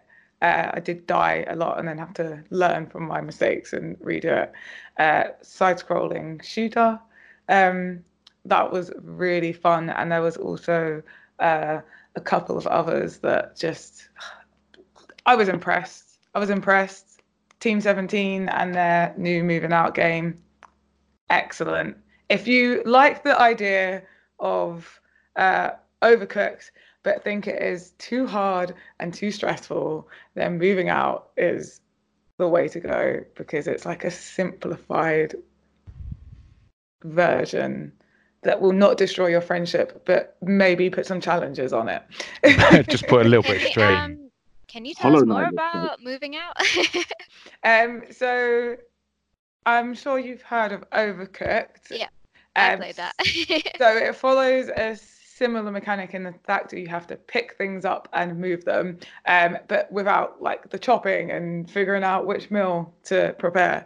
Uh, instead, you are um, so the first, I guess the mo- the first level is um, you're in a house and you have to remove all your stuff from the house into the moving van. Um, so that you can move clearly. uh, but some items ha- can be lifted by one person, uh, like a sofa, for instance, needs two. You have to figure out how to get it through the door. Um, and then you also have some breakable items, which you have to uh, not drop stuff on or just drop in a really bad place. Um, but as you get to harder levels, uh, there are some interference. So there's one where it's a farm. So you have to put all the animals on the moving truck and they're running around and you have to chase them and catch them uh, to get them in. Uh, or a haunted house level where there is a ghost uh, chasing you and trying to disturb your moving process. So yeah, it's it's really fun the best thing is just to get your hands on it and have a go. Really. Um and my favorite bit of the show that's so hard. I'm to I'm to say the people as well. Um because that that yeah, I'm the same. That's one of my favorite Okay. bits. You just get to I'll hang out with so many people uh, and meet new people and just talk about games with everyone and no one looks at you weird because we're all there for the same reason. Mm. Yeah, just that. I guess that being in the same community, liking the same thing, and yeah, just getting to enjoy that for the weekend. Yeah. Cool. Um, so Shaodow, are you looking to go to EGX Rezzed or main EGX event next year? I would like to. Certainly, it really just depends on the schedule. Um, schedule. I'm a, yeah. The problem is, I'm a I'm an avid gamer when I have the time. This is why Yeah. it's my it's, it's my main thing because it's always it's always I can just pick it up and relax. Having said that, I am super interested in that new Luigi's Mansion. Um, re- Yeah, that did look interesting. yes, very excited about that, and I still need to pick up that um, the Link's Awakening as well. Yeah, I got to try a bit of that. That was just all How the was that? nostalgia brought back. Um, and I just want that. I yeah, I just want that. just uh, I feel it's going to be an expensive few months, so Yeah, uh, I need to have a just a chat with my bank account and um, just get ourselves set. Um, so uh, for me, I did manage to play a few indie games. I will shout out the Messenger, which was a really cool uh, sort of side-scrolling uh, action platformer, but it was Mhm. done in like the old school sort of 8-bit graphics style uh, and audio as well. I was talking to the developers who are uh, Sabotage Studio. So I was chatting to them, like a group of 10 or 14 uh, people who made this game. And they said they did the soundtrack in both 8 bit and 16 bit um, style to match with the game. And the game is about you play as this sort of ninja uh, in a village of ninjas being uh, attacked by the Demon King. And uh, they they keep saying like the the Western hero is going to appear and save them, which I'm fairly certain is said tongue in cheek. Um, but the the Western hero comes as all these demons arrive and, and destroy the village, and appoints the surviving ninja, the one you play as, as the messenger, to deliver the message to the top of the mountain. I didn't get to the mountain because we didn't uh, get to play for that long, but it was a really cool like feel to it. It had that old school feel, so the nostalgia was there. The mechanics were um, really cool, um, and it's a game that yeah. I'd, in fact, it's a game that's out already. I believe this was the one. I hope I'm saying uh, saying it right. It's, it's out already, um, so yeah, definitely one I want to uh, check out. And then I don't know if this counts as a indie game. Is but I got to play Streets of Rage. I just want to give that uh, a shout. So Great game. There's Hollow Streets of Knight Rage well. Four. Oh, I didn't get to try that one out. Yeah, actually, that's I did. I did miss a few. Um, but yeah, Streets of Rage was uh, amazing. Hadn't played it in so many years, but again, the nostalgia uh, was just there. Played it through twice. Came back on. Played it on Saturday. Came back on Sunday. Played it again. That's another one that is. I'm just ready to give them my money when it comes out. Um, I'd say my favorite part of the the event. I guess I'd agree with what everyone has said in terms of the just being able to experience like the community on that scale and just meet different people that um, I've come across uh, over the years in the industry, all in the same place. So I'm going to go with that nice crowd pleasing answer. However, I will say on a personal favorite uh, moment is when I ran into someone I used to work with before I left my job to focus on on Mayamada, and we kind of saw each other. Um, we started talking, and he was convinced that we went to university together. So uh, we we met. He's like, "Oh yeah, yeah, we went to university together." He told his friend like, and I'm I'm listening to him like, I'm sure we didn't go to university together, and I had to explain to him, no, we worked together. And it's like, no, no, no, we definitely went to uni. It's like, no, you did not go to uni with me. Uh, so we had this like back and forth for like uh, a minute of him, and he he came so close to convincing me that someone I'd never gone to university with, I actually went to university with, before I had to like remind him of where we worked, what departments we worked in, and who we worked with. And he's like, okay, right, I got that wrong. So that was just like a hilarious moment, personal moment for me. But yeah, um, I think I think it was a good show, and I think there are certain things they can improve. Um, definitely looking forward to a an event next year in the wake of a new generation of consoles and hopefully more playable games, more playable big IP um, at the show. So yeah, let us know what you think. If uh, you went to EGX and you have a favorite moment, favorite game, favorite experience, you can drop us a line at feedback at mayamada.com.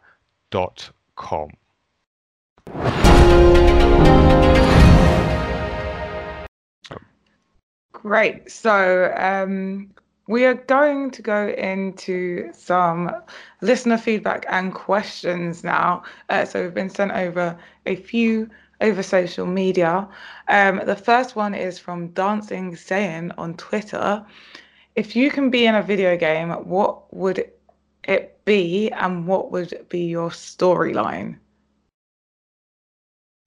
Who wants to go first Yeah, with this one? like running that running that through my mind. Um, not me. okay, I would say mine would definitely be a stealth game. Um, it will be a stealth game, and it will probably be something about uh, maybe some kind of uh, outcast group of assassins or ninjas. Maybe someone having to fight their way back into into the group, and they've got to take out like a rival group of assassins. I'm completely making this up as I go along, but definitely, definitely stealth. It will definitely have assassins and very cool um, acrobatic moves that I could in no way repeat in real life. Well, okay then. Yeah. it's like, all right then. okay. yeah, there's no real response to that. You just have to accept it. I think I'm looking for a peaceful life in Animal Crossing. My life is too hectic as it is. My storyline is that I don't know, maybe I just sell shoes. Or maybe I just buy shoes. I consume something. I don't know. I love how just simple. You know, like when you're you're so opposite. busy that y- Yeah. yeah, when you're so busy, you kind of just want to do the opposite thing. So it's just like I just want a peaceful life at this point. I'm clearly but I not keep busy doing enough. too much. My game would be absolutely chaotic, I think. oh dear. uh, like my mind. Um, I think it would be one of those games where uh, you sort of have to go on missions, and each mission uses a completely different mechanic to the last. One would be a puzzle, one would be a stealth mission, something would be uh, completely in a n- absolutely different design to the rest of the game. Um, and yeah, my storyline would be that I'm trying to uh, fix all these different segments, You're trying to fix much like own my game. own life. Yeah. Yes. If uh, like the sound of psychology was involved, it would be like, oh, you like to fix things. You like to be at the center of attention. Some sort of psychological perspective there. Just like, this, you can find it somewhere there. Hmm. I personally like thinking games, like and puzzle games, like Phoenix Wright, but then it needs to have fighting in it and swords. And So So- yeah, I think I think the ultimate goal of my character would just be to get more chicken, um, and, Mm. and just with puzzles and fighting involved. I would play that game. Yeah, It's a it good sounds It's a good game. I'm copywriting it. now. Yeah. Thinking games of swords and fighting. Yes, and chicken. And chicken. and Mm. chicken. So the next question is from Karal. I should I should be able to say this name since uh, it's it's one of our our regulars. Uh, Kawaii Prince MH on Instagram asks, "What did you think of the EGX after hour sessions?" Um, I'm going to recuse myself from this question because I did not stay after hours at Yep, EGX, so I got no idea. Okay, so I'll be the only one able to answer.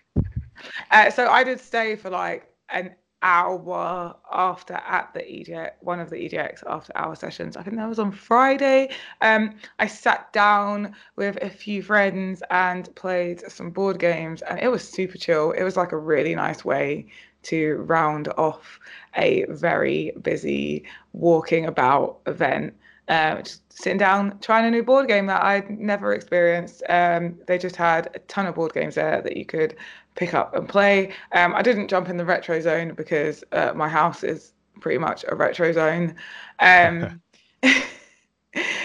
uh, but yeah, it was great. I it made me think I really need to go to some some board game bars and just chill out, play some games.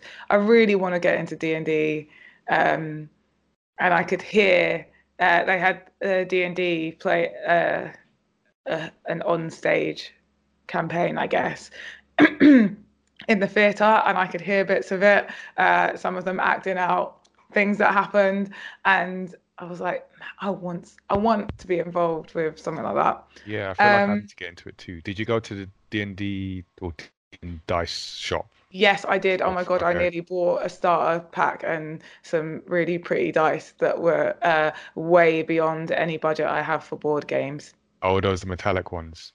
Yes, metallic. They were like rose gold. They had like silver edges. They were pretty. um, so the next question, also from Kawaii Prince MH, is: Do you think EGX represented gaming communities and esports well? I'm gonna have to say that EGX needed more Tekken Because that is my that that is uh, the community that I'm truly a part of. But I feel like um yeah, the fight zone only focused on Capcom Pro Tour to be fair, but there I wasn't so sure about any of the other uh, sections dedicated to esports. I know that they Nintendo had some, and I know last year they had Splatoon running for uh, Nintendo in the um, for esports and stuff because they had a tournament going on at that time as well. Yeah, I I had a bit of walk around. I'm not massively into uh, participating um, in esports, but occasionally I do really like watching. I like the atmosphere. Um, and yeah, Nintendo. I did notice Nintendo had a massive area for a massive area, quite a big area for. Uh, they had like were running some competitive uh, gaming things throughout, some tournaments throughout. Um, the Omen area was popping. I heard a lot of noise coming from there, uh, and actually, uh, someone I know won uh, an Overwatch tournament, um, and won like a laptop and all this cool stuff. Um, there was also some stuff happening. Uh, um, I can't remember. Someone had a bus, and there was a lot of noise coming from there. Uh, but I also got to attend. Uh, Intel had like a private um, party. Uh, it was a. It was called the Underground PvP Underground.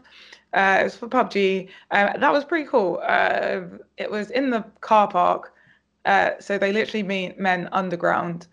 Um, and it's quite nice. It was quite nice. It was uh, lots of food a free bar, uh, some music, and obviously they had um, a PUBG little tournament thing happening there live. Uh, to be honest, I was hanging out with friends, uh, so I didn't watch much of it. Um, but it was really, really cool atmosphere and cool to be there. Um, So yeah, I think I thought it was pretty good. Props. That's Uh, he needs more Tekken. More Tekken. more Tekken. More Tekken. Actually, one of my fans is a uh, semi-professional Tekken player. Um, I don't know if you, I don't know how well you know the people in the scene, but he goes by Wheelchair Dude. Oh yeah, I know him. He's going to the next WSO this Saturday. Yeah, he's a good guy, really good Yeah. guy. Awesome. Nigel, do you have anything to say on that, on communities and esports? Um, no, I think you kind of, yeah, captured it really well. I would say, uh, for me, esports, what would be good is because, so I'm not good at games. Um, just put out there, uh, fighting games. But if there was a way they can make uh, esports, uh, I guess, uh, some kind of introduction into it for people who aren't sort of well versed in it or aren't necessarily good to take elements of the esports uh, area and make that accessible for people that's something that I'd be interested in seeing in future events. Um, I um, feel like I'm- with that, it's a, all kind of types of esports function differently because as first-hand experience with the FGC, the most important part is just attend your locals. yeah. Mm. That's how you kind of get into it because the more tournament experience, the better. But uh, I wouldn't be so sure about the rest of the online games because Yeah. obviously most of us are based on offline kind of Yeah. tournament systems and settings. I have to. Uh, I actually forgot one thing. I did. I did participate in a little tournament. Uh, it was actually the uh, Dota Underlords game. Uh, they were running a little little tournament. Uh, I made it through to the semi-finals. My first time ever playing. Um, uh, but it's a game that's like on mobile and PC. It's quite simple to learn, and most of it relies on luck. Well, the first bit relies on luck, but also uh, what you do with that luck is where the skill comes in. Um, and that was really fun to participate in. They done that. I think that was run by uh, Epic Latin, and it was just really friendly. And you got a little bit. I got really into it. I got really excited. I was. Yeah, I got intense. I may have trash talked a little bit. um, but that was a, that was cool.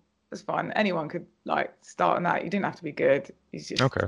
Yeah, it's kind of like the same jump with the uh, fighting games community. If you just attend your locals, it's like just sign up, play. Even if you lose, it's it's all experience at the end of the day, and it's kind of it's like more of like a nurturing type of environment. Like you need to hold those L's and progress, kind of thing.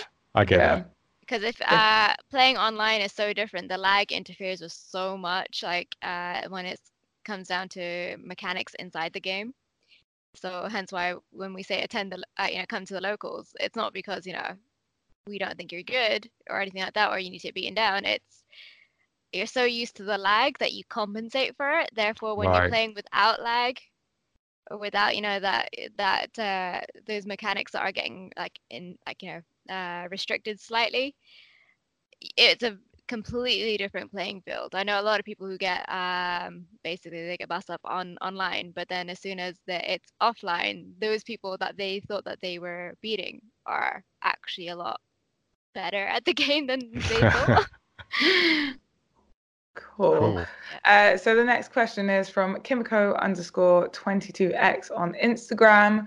Do you think it was successful enough to continue on for next year in London?